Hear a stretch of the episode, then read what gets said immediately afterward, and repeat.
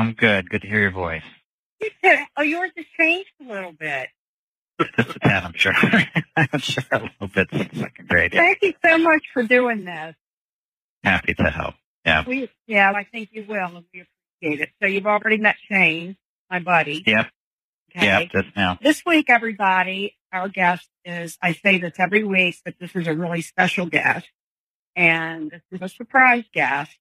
We didn't want to tell you much about this one because this one has a personal story for me. And I owe it to one of you who's listening because about six weeks ago, one of you sent me an article, as you all do, about the Pennsylvania grand jury report. And I read them all. And in this article, an attorney who specializes in abuse cases was interviewed. He is not a Pennsylvania attorney, but because he is an expert in this field, he was asked to comment. And as I'm reading the article, I recognized the name, the attorney. So I put my Gemma Sherlock Holmes hat on. I really have one of those.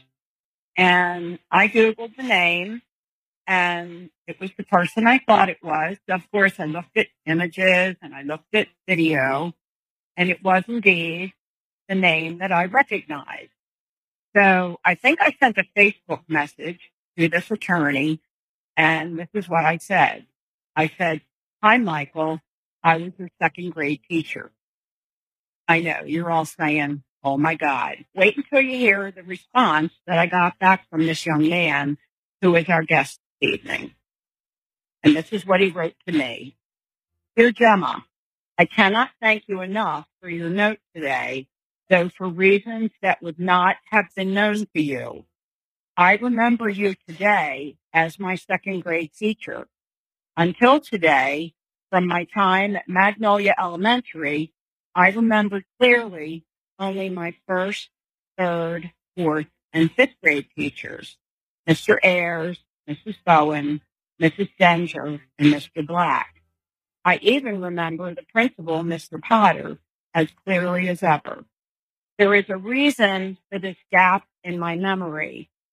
As I have disclosed in public many times now, I suffered grievous, violent sexual abuse at the hands of a neighbor in the summer after first grade and extending into second grade, as did a friend of mine in my presence. I made no disclosure at the time, and neither did my friend. I kept it all secret as the abuser demanded from his end of his gun for 20 years. Without help from responsible adults, my psyche protected me by repressing the memories of those horrific events. And even that whole year of my life through what became decades of terrible, inexplicable dysfunction and fear. The release of those memories in years of therapy since my first disclosure of my truth has been slow, traumatic, and frightening and nearly killed me a few times, but was also relieving when each memory passed. And I have felt cheated out of the positive memories of that time that were locked away with the horrors. So when I saw your name today, it was only vaguely familiar at first. But then I looked you up as the information age now allows us to do so readily, and I saw your picture. I recognized you immediately, and I wept with relief. The joy of your presence at that horrible time of my life, your smile, the pure energy and enthusiasm showed in the classroom were released and all rushed through me. I am so glad you were there at that time of my life to provide some happiness to me as a deeply wounded, frightened child. It has bothered me so much all these years that you have otherwise been only a shadow in my memory. That pain was relieved today.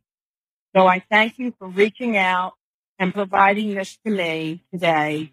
This has been a profoundly healing afternoon for me. I appreciate too your words of encouragement for the work that I do as a survivor advocate to heal others and spare tomorrow's children my walk. I applaud your work for your beloved teacher and mentor. I am so sorry for your loss. I hope that your journey leads you to all the peace that you deserve and honor to the memory of that Sister Catherine deserves.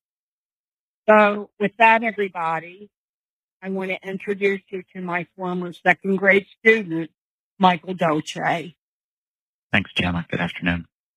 I'm presently a lawyer with a national law firm based in Washington, D.C. The firm is based in Washington, D.C. My office is in South, Southeast Florida. It is, the name of the firm is Cohen Milstein Sellers and Toll. We have offices throughout the United States and I have the privilege of heading up the sexual abuse practice group, which means I oversee a team of lawyers and paralegals and other professionals who are involved in specifically combating child sexual abuse. We represent survivors of sexual abuse, civil litigation, as well as in the criminal justice process, starting from the time of a criminal investigation if we're contacted, then everything all the way through what is hopefully a conviction and sentencing in the criminal justice process. We also advocate in the public arena on behalf of survivors by providing for training sessions for everyone social workers who are involved in responding to sexual assault victims to law enforcement, prosecutors, and pretty much anyone who's involved.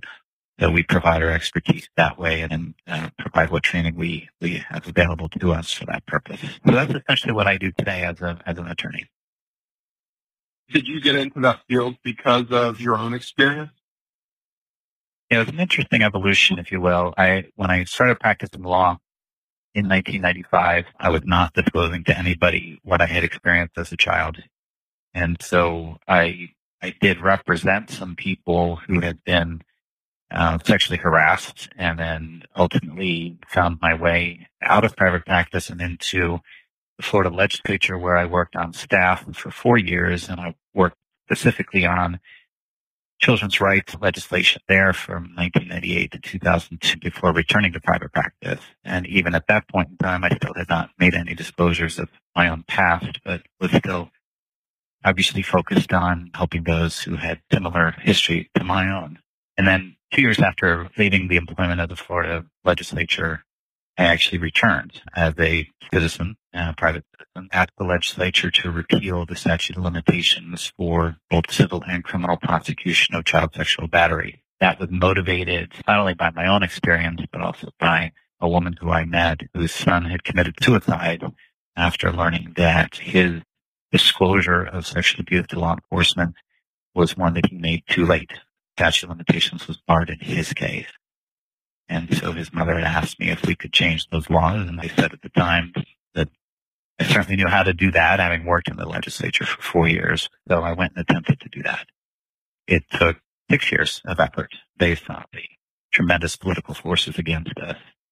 And we ultimately built a grassroots army during that period of time of about 200 survivors and supporters to lobby the legislature and reach out to the media in order to build a force to overcome political opposition that we face. And that opposition came predominantly from the Roman Catholic Church hierarchy as well as the insurance industry that support them as well as, as well as a couple other special interest groups. During that time, I began to make my first public disclosures of what my history was. And that started in 2004 when I testified before the Florida Senate Criminal Justice Committee for the first time about my status as a survivor and what that experience was like for myself and people I had been in treatment. Over time, the media started paying closer attention and reporting uh, on what I was doing and saying and about the struggle to repeal the statute of limitations. And then people started calling me out the lawyer and asking if I would represent them in connection with their claim. So that really was the genesis of what is today a full-time practice in the area of representing sexual assault victims.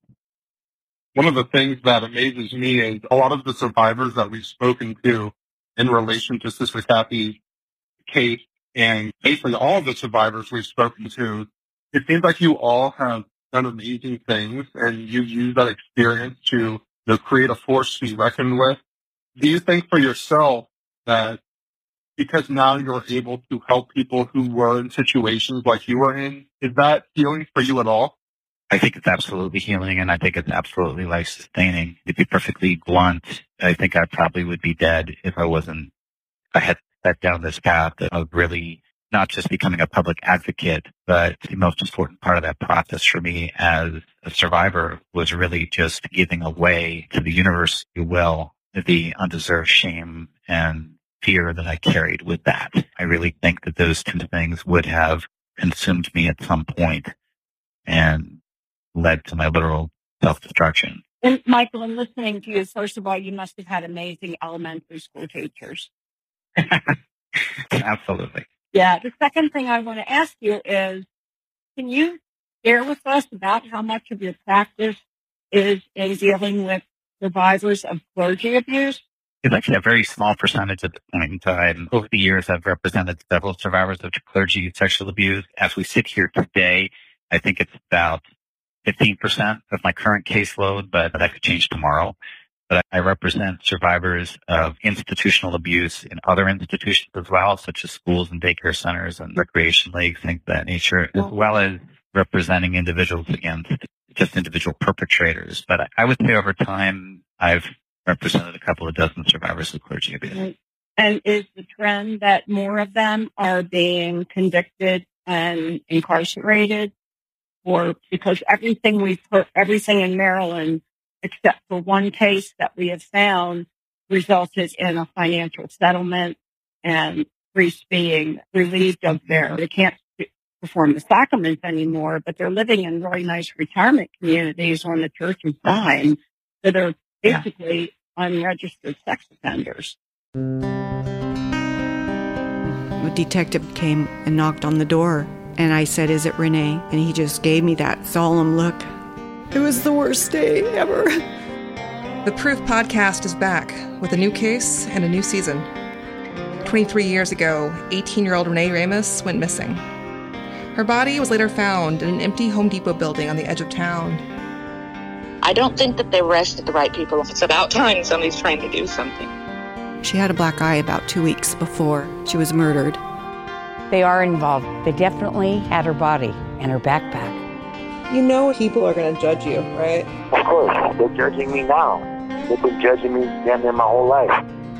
You can listen now to season two of Proof wherever you get your podcasts and follow along with us as we reinvestigate the murder at the warehouse. I have to ask did you kill Renee?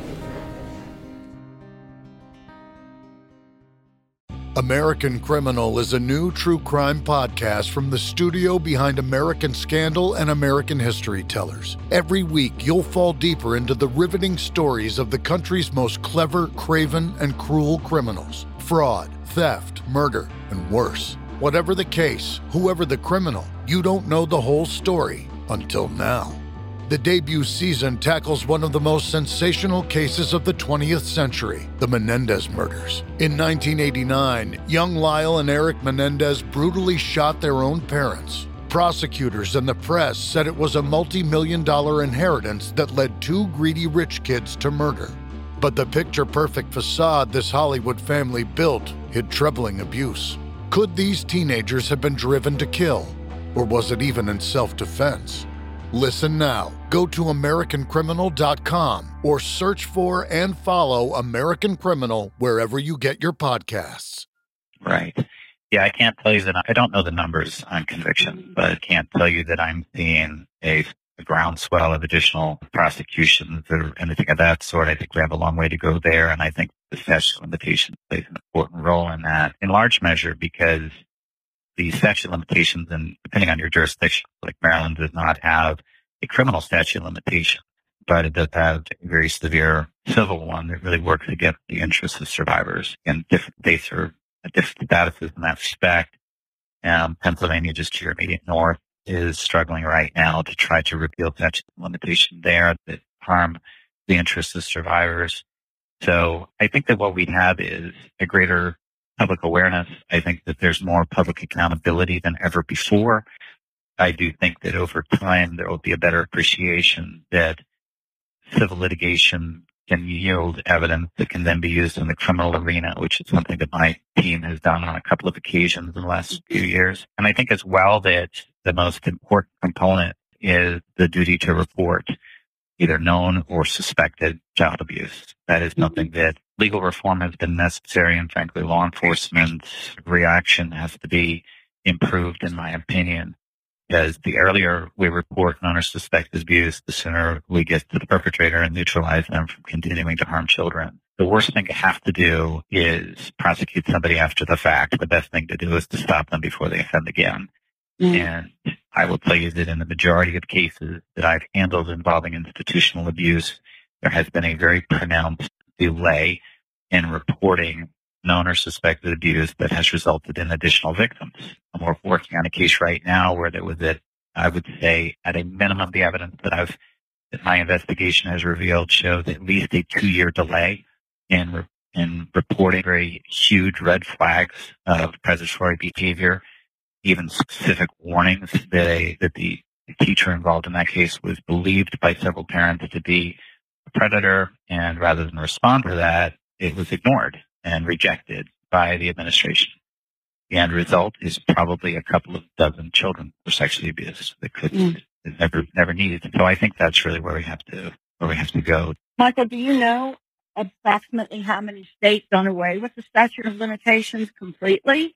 Are there any? It's, it's a very small number. I think the last time I checked, it's three or four. Most states have chosen kind of an odd mix of and what I would call a patchwork of laws that allow for, that might extend the statute limitations to the victim as 30 or 35 or 50, something like that. And then there's oftentimes a difference between the civil and the criminal for reasons that continue to escape me. But we do see just really a patchwork across the country. But very, I think last time I checked, only three or four states, almost Florida did in 2010, which was just completely repeal both the civil and criminal statutes completely, which I think is reformed long overdue. You are speaking to another survivor.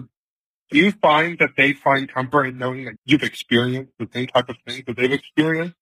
The, I would say as a general proposition, yes, people have actually expressed that to me. And I would encourage all survivors to reach out to others for that reason. I think that, and certainly for me, my greatest healing, I think, has come from connecting with other survivors and not feeling so alone in, in in my process and not feeling so alone with my truth. Yeah, I think that I think connection to our community of survivors is really critical for healing. And Michael, do you travel much of the country, not as an attorney, but as a survivor and survivor advocate? Usually I'm wearing both hats at the same time. I do speak across the country at various locations about the work that I do and about combating child sexual abuse in general. And my cases take me outside of the state of Florida. I've handled a number of cases outside Florida and at this time too, and certainly all over the state of Florida. Florida's a pretty big state. I've come to know it very well. Yeah. I put a lot of miles on my car. We've got a very, it can take a full day to drive from one end of the state to the other, but I would say to you, I'm pretty familiar with where all the Starbucks are located across the state, and I have a particular affinity for Waffle House, so I pretty much know where all of those are. But yeah, travel has been a significant part of the work that I've done to, to reach to other communities other than the one where I live. And what states are you licensed to practice? I'm licensed in Florida exclusively. When we go to other jurisdictions, I find a local lawyer to sponsor me under what we call a pro hac vice admission so that I don't have to become barred in every single state where I go. So the course will generally permit you to do that based on a specialty. So if you bring a, if you have a specialized case or you have a special area of practice that is unique, you can petition the courts based on the, uh, based on your valid bar in Florida, I can petition another state and ask that I can have what you might refer to as visitation privileges, where I can go and handle a specific case just with a local sponsor. So that's how we typically handle it over state lines. Because my firm operates in multiple states, sometimes I can just use a sponsor within the firm, but it's a jurisdiction where we don't have an office, I just, I'll find somebody locally to, to sponsor me. And in many instances, it's a local lawyer who will contact me in the first place and they I got this case in. This is within your specialty. Can you come and work this case with me? And so they will become the sponsor. Fascinating. I had no idea that was possible. Did you know that, Shane? No, I didn't. But it, it's really cool because it allows you to go to those different states. Of course, we know that in Pennsylvania, there was the grand jury report. You're, you're in Florida. So can you kind of tell us how the, the PA report impacted you? It was a very significant report in terms of the scope in terms of the level of detail, in terms of the commitment that law enforcement shows in making sure it was put together so comprehensive. uh, we actually have, my firm actually has an office in Philadelphia. So the folks in Philadelphia have kept track of that and assisted me in trying to advocate in Pennsylvania for legal reform there. I think that anybody looking at that case who works in this area, who is a survivor, had to be encouraged by the outcome of that report. In the first instance, it explained very well why statute of limitations reform is so important because it identified so many perpetrators who essentially had benefited from silence and from being moved around and other such tactics to avoid law enforcement detection, how they benefited from the ticking of the clock and how that impacts survivors. It equally laid out why survivors in so many instances just don't speak up early, that they need time. So I think from that standpoint, the report was very compelling. At, the same time, it really emphasized what I've been beating the drum about for several years, which is that we really need to strengthen the laws on the duty to report known or suspected abuse. And we need to enforce the criminal laws around failure to report. I can't tell you the number of cases I've been involved in where someone's failure to report not only led to additional victims, but also inherently harmed the original, the first or second victim because they were delayed in getting help. And the longer you delay getting that help, the harder it is to recover in many instances. But it's been a very particular frustration on my part as a lawyer and as a survivor to see the people responsible for those delays walking away with no legal sanction, despite law today you have a duty to. Here in Florida, it's a third degree felony punishable by up to five years in prison, but I'd be hard pressed to identify a single person who has actually been arrested for breaching that law, let alone convicted although I have been to law enforcement on behalf of several clients to ask them, please make an arrest. Please charge this person because they were culpable. And it's eventually a tacit cover up. I have yet to succeed in getting somebody arrested for that, despite those efforts, despite very compelling evidence. In fact, in one case I was involved in, the person who failed to report was actually promoted to a higher position in, in the institution. So I just, I can't tell you how important it was for me to see that report focus on on that because I personally believe that is one of the keys to reducing the rate of child sexual abuse. Let's start with the concept that according to federal law enforcement, the average child sex predator will victimize over 100 children in their lifetime if they're not stopped. Given that, the sooner you stop them, the fewer victims you have. And certainly if you fail to stop them as early as possible, there will be more victims in those cases. So if you want to reduce the rate of abuse, if you want to reduce the number of victims, then you really have to enforce these law and get the message across that if you fail to report, you're going to be held as responsible as the person doing the abuse. Until we do that, we're going to continue to have epidemic levels of child sexual abuse, in my opinion. So I think that in the Pennsylvania report was critical. And I think the last thing I would say about the report that really stands out, it, it reported numbers that shocked people. It reported numbers of victims, the number of estimated victims close to a thousand. When we apply known underreporting rate, that's actually, the number is actually probably closer to 10,000. It's a stunning amount for one state, but it's a number that doesn't surprise me because I'm used to that. I look at this stuff all the time and I'm familiar with the rates of abuse and but I think the general public needed to know just how bad it was and to feel that shock and face the truth of the situation because the easiest thing for us to do as a society is to look away because it's so horrible. Michael, right now in Maryland, as I'm sure you, the Attorney General, the office is conducting an investigation. And a lot of people get very impatient and they say, where are the subpoenas? When's there going to be a grand jury? Could you explain in like plain language to people who are not clear on that process, how what happens, who starts the investigation, how that plays out, and then who determines whether a grand jury is convened. Yeah, part of that depends on the jurisdiction as to who's empowered to do that. It could be the attorney general in certain instances. It could be what we either call a district attorney or a state attorney in others. So when you see an attorney general investigation like this, it's the first thing to understand is it's going to be the chief law enforcement officer somewhere is going to be the one in charge of that.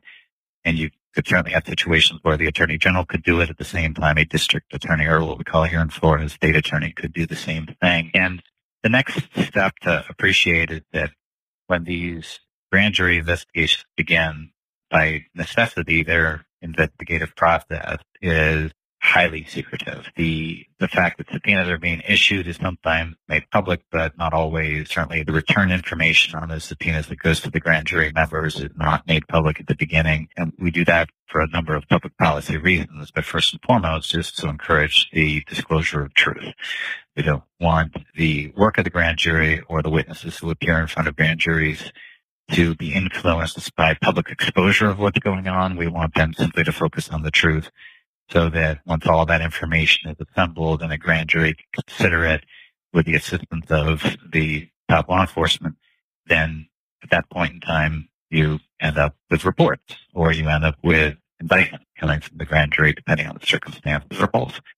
And the important part of a grand jury process, like the one we saw in Pennsylvania, and I think like the one that's underway in Maryland, as well as DC and I think Virginia, a couple of other jurisdictions, um, the important part is the grand juries are empowered to not just evaluate and bring indictments against criminal behavior, but also to make recommendations to legislative bodies for legal reform that might be necessary if they see a deficiency, or if it's not a legislative reform, some other sort of administrative change that, you know, in some any deficiency in how law enforcement or government is reacting that could make a situation worse. And a grand jury has the ability to identify that, say this is what we've investigated.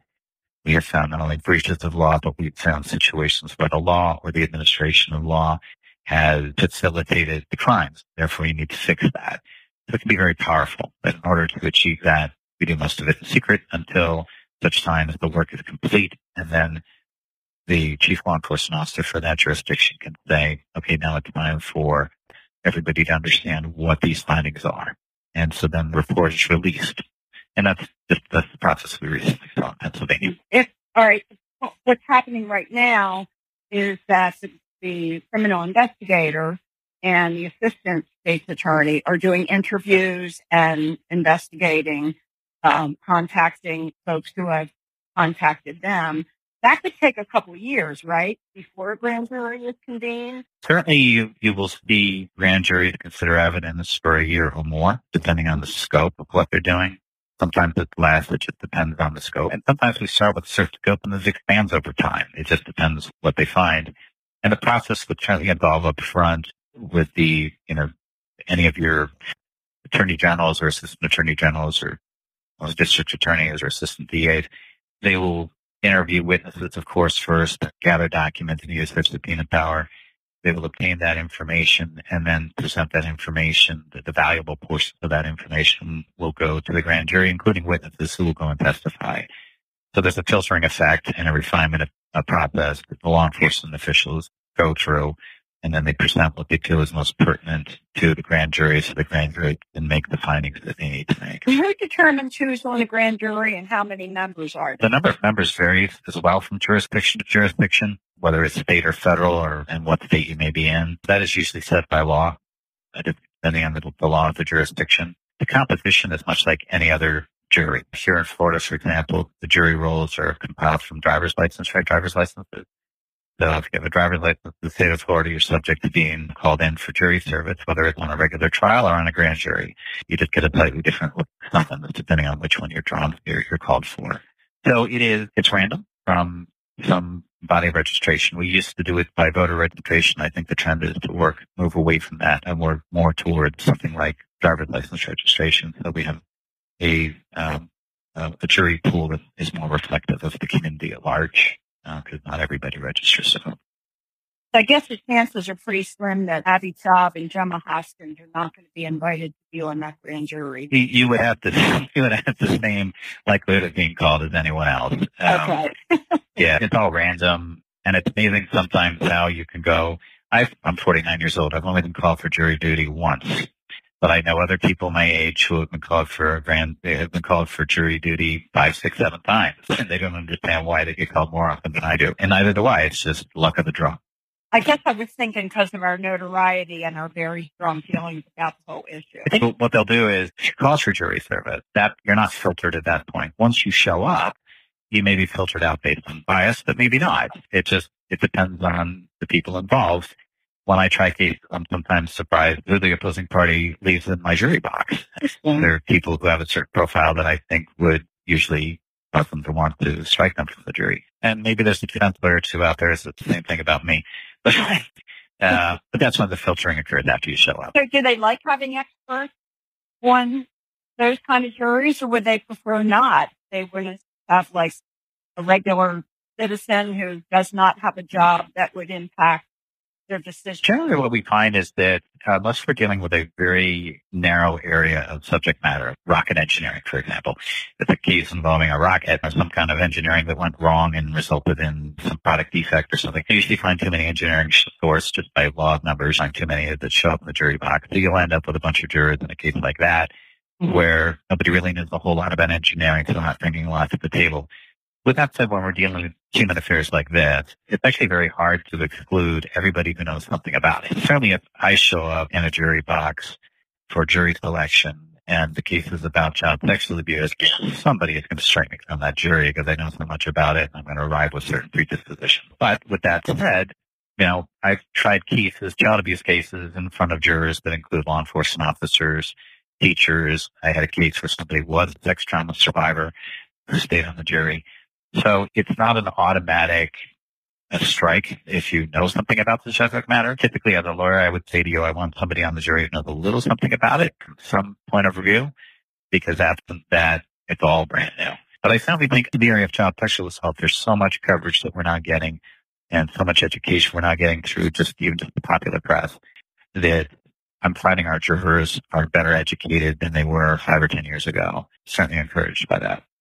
What should survivors do in terms of with this PA report coming out? What should they do with this movement? I think it depends on where they are in their recovery process, first of all. I think that if somebody has reached the point of empowerment that they want to participate in the public discourse, there's a number of ways to do that. I would certainly encourage anyone who feels that they want to do something, that this is something they, they should definitely engage in some form of activism because it can be very empowering to get your voice out there. And so I would say first and foremost, if somebody is at that point, first thing I would do is get together with other survivors and say, what can we do as a group? Not just one individual, but what can we do as a group? And the reason I say that is that at a grand jury report and it's making recommendations, the next step is that someone in the legislature needs to make some changes. When I worked in the legislature, we followed pretty much the old adage that has existed in politics for many years that if you have one person of father visits your office on an issue, you have a kook. If you have two, it's a kook and their friend. If you have three, you have a movement. So it always makes sense to band together. Certainly, I think that made the difference here in Florida when we worked to repeal the session limitations. We had about 200 people involved in raising our voices. So I would certainly say first and foremost, get with other survivors if you can and figure out who you're going to talk to and how you're going to do that as a group. It's important to speak both to the media as well as to individual members of the legislature. In that respect, it oftentimes surprises people to, to find out that it's actually fairly easy to get to your elected officials. There's a couple of ways to do it. Believe it or not, if you call the office of your elected official, most of the time they will make an appointment for you to see your state rep or assembly person or your state senator or whoever that is. They'll make you an appointment. It might take 60 days or so but they'll do that. The other thing you can do is you can contact those same offices and ask when that elected official is speaking in public next and then go there. Okay. Hmm. And listen to whatever they have to say as to why they're at a particular event and then approach them. Stand in line, do what you have to do to get in front of them and say, Hey, listen, while you're here, I'm one of your constituents and I'd like to talk to you about something that's very important to me. Can I tell you about my views on this? I would always do that. And that face to face is probably the best way to get your message across. I discourage just sending email. Um, I think emails are important. I think it's an important component, but if you, if that's all you do, then the legislator, the elected official can't put a real face, a real story with the message. It, there's the black and white on the page, and then there's the face to face. It is definitely harder to turn somebody away who has looked you in the eye. That kind of human contact is second to none. And I can say to, to anyone that when I started the six year process to repeal the statute of limitations in Florida, it was my voice at the beginning. And it took time to build those voices to more, but along the way, there was a very important statement made during a committee hearing by one of the elected officials in the House, Florida House of Representatives. He asked me while I was standing podium answering questions, he said to me, he says, why should we do this now? Where, what is the urgency? Because frankly, you are the only person I've heard from who says this is important to them, and we have a lot to do here. Why should this be a priority? Now, at first I bristled at the question, but then when I thought about it in the context of having worked there, I remembered the old adage, one person's a kook, two is their friend, and three is the movement. And it really illuminated to me that I really, at that point in time, had failed to really bring enough voices and stories to the table. And this state house member, I remember him clear as a bell. He was trying to make a point, I think, to me, which is if you want it to work, you need to bring more people here. You need to get people to speak up. Now, I did say to him, listen, I'm speaking for a lot of people who don't have the courage to come to this podium or they want to maintain their privacy, which is their right. But I am telling you stories about other people that I've met and experienced, lived through their recovery process with them. And not everyone can do this. Not everyone can come here front of a microphone with a bunch of strangers, press in the room and speak of this of truth, which I think he, he understood that. But nonetheless, I think if somebody has reached a point where they're ready to tell their story, it's very important to do that in person. And these are the ways that you can do it. So I'd certainly say that's what you should do in addition to any kind of online petitions, in addition to emails and that sort of thing, which have their place. But there really is no substitute for getting that message across because then what happens is when a piece of legislation gets into debate, you will then see the end result of your effort. You will see that state representative, you will see that state senator, that assembly person stand up and say, I met someone, and this is the story they're told. This is what they told me, and it brought tears to my eyes, and it made it so real for me, and this is why this is so important. And I made them a promise that I would make sure that this change happens in the law. That's what your goal is to get to that point, to make it as real as possible for that, that elected official. Right now, there are people listening that have been abused and are terrified to take the first step is there some advice you can give them? They may not even have told, they may not have told anybody, and they may be right. adults well into their years. Yeah, no question about it. And that's a great question, Jenna. I appreciate it. It took me a long time to speak up and tell my truth. 20 years I stayed silent, didn't tell a living soul. And I understand why that happened. I would say to any survivor out there who has to speak up, who has kept the secret as long as they have, or told very few people, I would say a couple of things to them. First of all, I would reaffirm to them that what happened to you is not your fault, that you do not deserve to be ashamed, and that now as an adult, you have the power to keep yourself safe, that you do not need to continue to live a restrained life for fear of what will happen because you are now empowered. And what we tend to do as survivors is relate to the world as we did as a child. It's an important part of the healing and re-empowerment process to embrace the fact that we now as an adult have a choice. And so the first thing that I would do in addition to affirming those things is encourage the survivor to take a look at the people around them. We all generally have three circles of people around us. The first circle are people who are close to us. These are our immediate family members. These are our spouses, our boyfriends, our girlfriends, our significant other. These are the people closest to us, our best friend. Then the next layer out, the next circle out are people who are more acquaintances, but we maybe don't share a whole lot with them. They might be, we might still consider them friends, but we don't confide in them. We don't really, really lean on them for emotional support, but they're a little closer than an acquaintance who would be in the third circle out. Third circle out are people that you know, that you maybe work with, that maybe a neighbor that you see, but these are people who you just don't know that, that well, that you certainly wouldn't even consider confiding anything in them, but uh, of any private nature, but there's still people in your life. I think if you look at those circles and then ask yourself this question, have I decided who belongs in which circle? As a survivor, I think it's very important to recognize that we lose control as children when we're abused and we tend to not deliberately choose thereafter who's in our world, who's in our circles and where they are. In my recovery process, it was very important to move the people around to get to a point where I said, okay, the people closest to me are actually people who are not supportive of me, who are not empathetic, who are not the people I would really want to turn to. They just, I felt stuck with them. So it was important that I distanced those people. And then when I looked at the circles, I looked at the farthest circle out and I realized that there was somebody there who I actually could trust, who I thought, you know what, I bet if I confide in, you know, in her that she's going to probably react in a supportive way. So I tried it.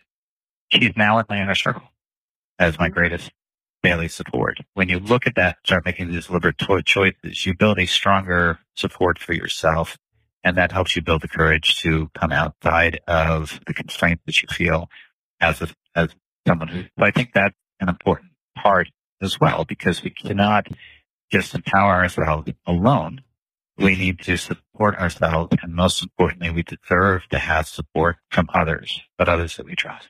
And we have choices to make. If somebody is in our inner circle because they're there by virtue of blood ties, marriage ties, any other ties, we can still choose whether or not these are people that we're going to keep around. So let me give an example of that. I represented a young woman who had been sexually abused by an uncle. And every year at Thanksgiving time, the entire family would send on one home for Thanksgiving, and the uncle was always there. And she started to complain in her 20s that the uncle was always there, and everybody kept saying, What he did to you was years ago. Get over it. Now, we'll put him at the other end of the table from you. Things like that. She said, I don't even want him in the room, and I'm worried about the younger members of the family who are here. And so she struggled for years, very literally at Thanksgiving, but also throughout the balance of the year because everybody was saying, You need to get over this. This was a long time ago. Move on with your life. He's moved on. Look how old he is. He's not. And she kept saying, no, he is still a danger and I feel very uncomfortable around him. You need to ban him. Look what he did to me. But he admitted in point of fact. Ultimately, she had to make a decision to cut ties with every single member of her family except for two. The only two voices in that family that said, you're right, we shouldn't be here. So the next Thanksgiving that rolled around, she didn't go to the big family get together. Instead, she said, I'm going to find dear friends people who support me, who trust me, who honor my truth. And I'm going to have Thanksgiving with them instead. Those people have become our family. We have to make those sort of choices sometimes, even when the end result is that we lose family ties, because what's most important is that we honor our truth, that we are true to ourselves, that our comfort, that our safety is most important. So I think that's another component to empowering yourself to get to a point where you can really start to shed the undeserved shame and the fear and everything, the distress that comes with that. So I, I would encourage survivors to do that. And again, particularly to answer the question, those who are still struggling to honor their truth by being able to share it with others that can support them. I think it's important to really look at your life and ask yourself, okay, what does my life look like? What do the people look like? And am I finding a way to give myself the support of people who I deserve to have support me? And if you can't find that in your three circles, then it's time to reach out, find other survivor groups because you will certainly find empathy there. You will find support there. Others who have been through this process still do. Reach out for that. And kind of the last thing I would say to the people in that position, other survivors in that position, is try to draw some strength from the fact that others have been through this process and can tell you with true honesty that when you speak your truth, it will be well received somewhere there will be people who will honor it and cherish it. And I will share one very brief story in that respect.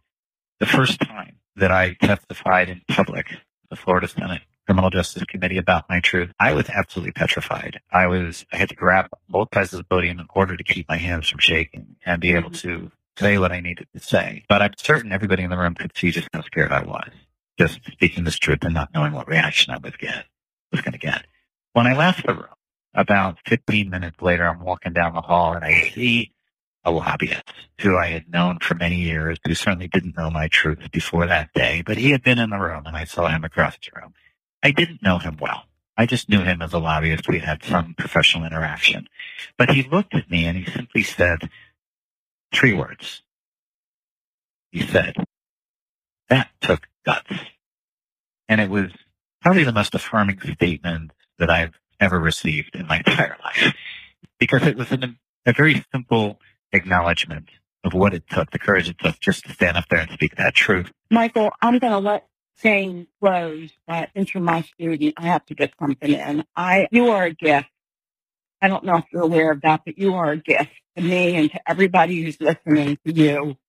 And I'm just so proud that I was a little piece of your life and to come back together again means so much to me. And I personally want to offer that if there is anything I can do for you or your cause or your firm, you need only ask. People know me, people know you. So I just want to put that out there. But I want to thank you from the bottom of my heart for what you're doing and for being the person you are. And I'm sending you love and positive energy, okay? Thank you, Gemma. That means a tremendous amount. Thank you so much. Thank you. Michael, do you remember anything about Gemma as your teacher by chance? I do now. Certainly, uh, as I explained in my note to her, it was she was really what I called a shadow. And that's really was I had a shadow of a memory of Gemma. And I just I honestly just could not try as I might. I simply could not remember her and it frustrated me. And I knew there was a clear connection to the abuse I was suffering at the same time that she was my teacher because I remembered everything before and I remembered everything after. Clear as a bell. I remember Mr. Ayers. I remember Miss Bowen on the other end. It did bother me, but when she reached out, truly the, it, I was at a point now in my recovery where I can embrace the memories and accept them as they come in and just being able to then reach out across the internet and see her picture. And when I saw her face, I was in that moment, I know this, I know her. This is my teacher. And that was just an incredibly powerful moment because not only did I say I recognize this person and I remember this person now as my teacher, but I could then remember everything that she was in that classroom. I remember the, the joy and the energy and the passion that she had for teaching and, and how that impacted me and uh, provided some comfort in a very dark time and a very horrific time of my life to be able to walk into that classroom and spend the day with a teacher who really was very positive in her energy and very engaged with us as students. I, I know it definitely helped me through that horrible time in my life. And I'm just incredibly grateful that she was who she was as a teacher and just as a human being. And I can remember all of that now, for sure. Wow. I'm just sorry that I didn't know. I would have been able to help. I'm so sorry for that. And I hope other Yeah. teachers are realizing that you have kids in your class that need you, and you might not know why. It's just be vigilant and just care. Yeah, no question. Yeah, to keep that positive energy going, Gemma, and that in one way or other will will help those children. And certainly, I I know that teachers experience this all the time. Children show up with in their classrooms with other things going on in their world, some good some bad, and it is just critically important. It's a tremendous value to any child to have a teacher who is there positively engaged. And really, above all, children will hide the fact from you that they're being hurt. But to just be that positive light can be the difference between whether or not that child makes it through or just not. It's just a very important role that teachers play in the lives of children.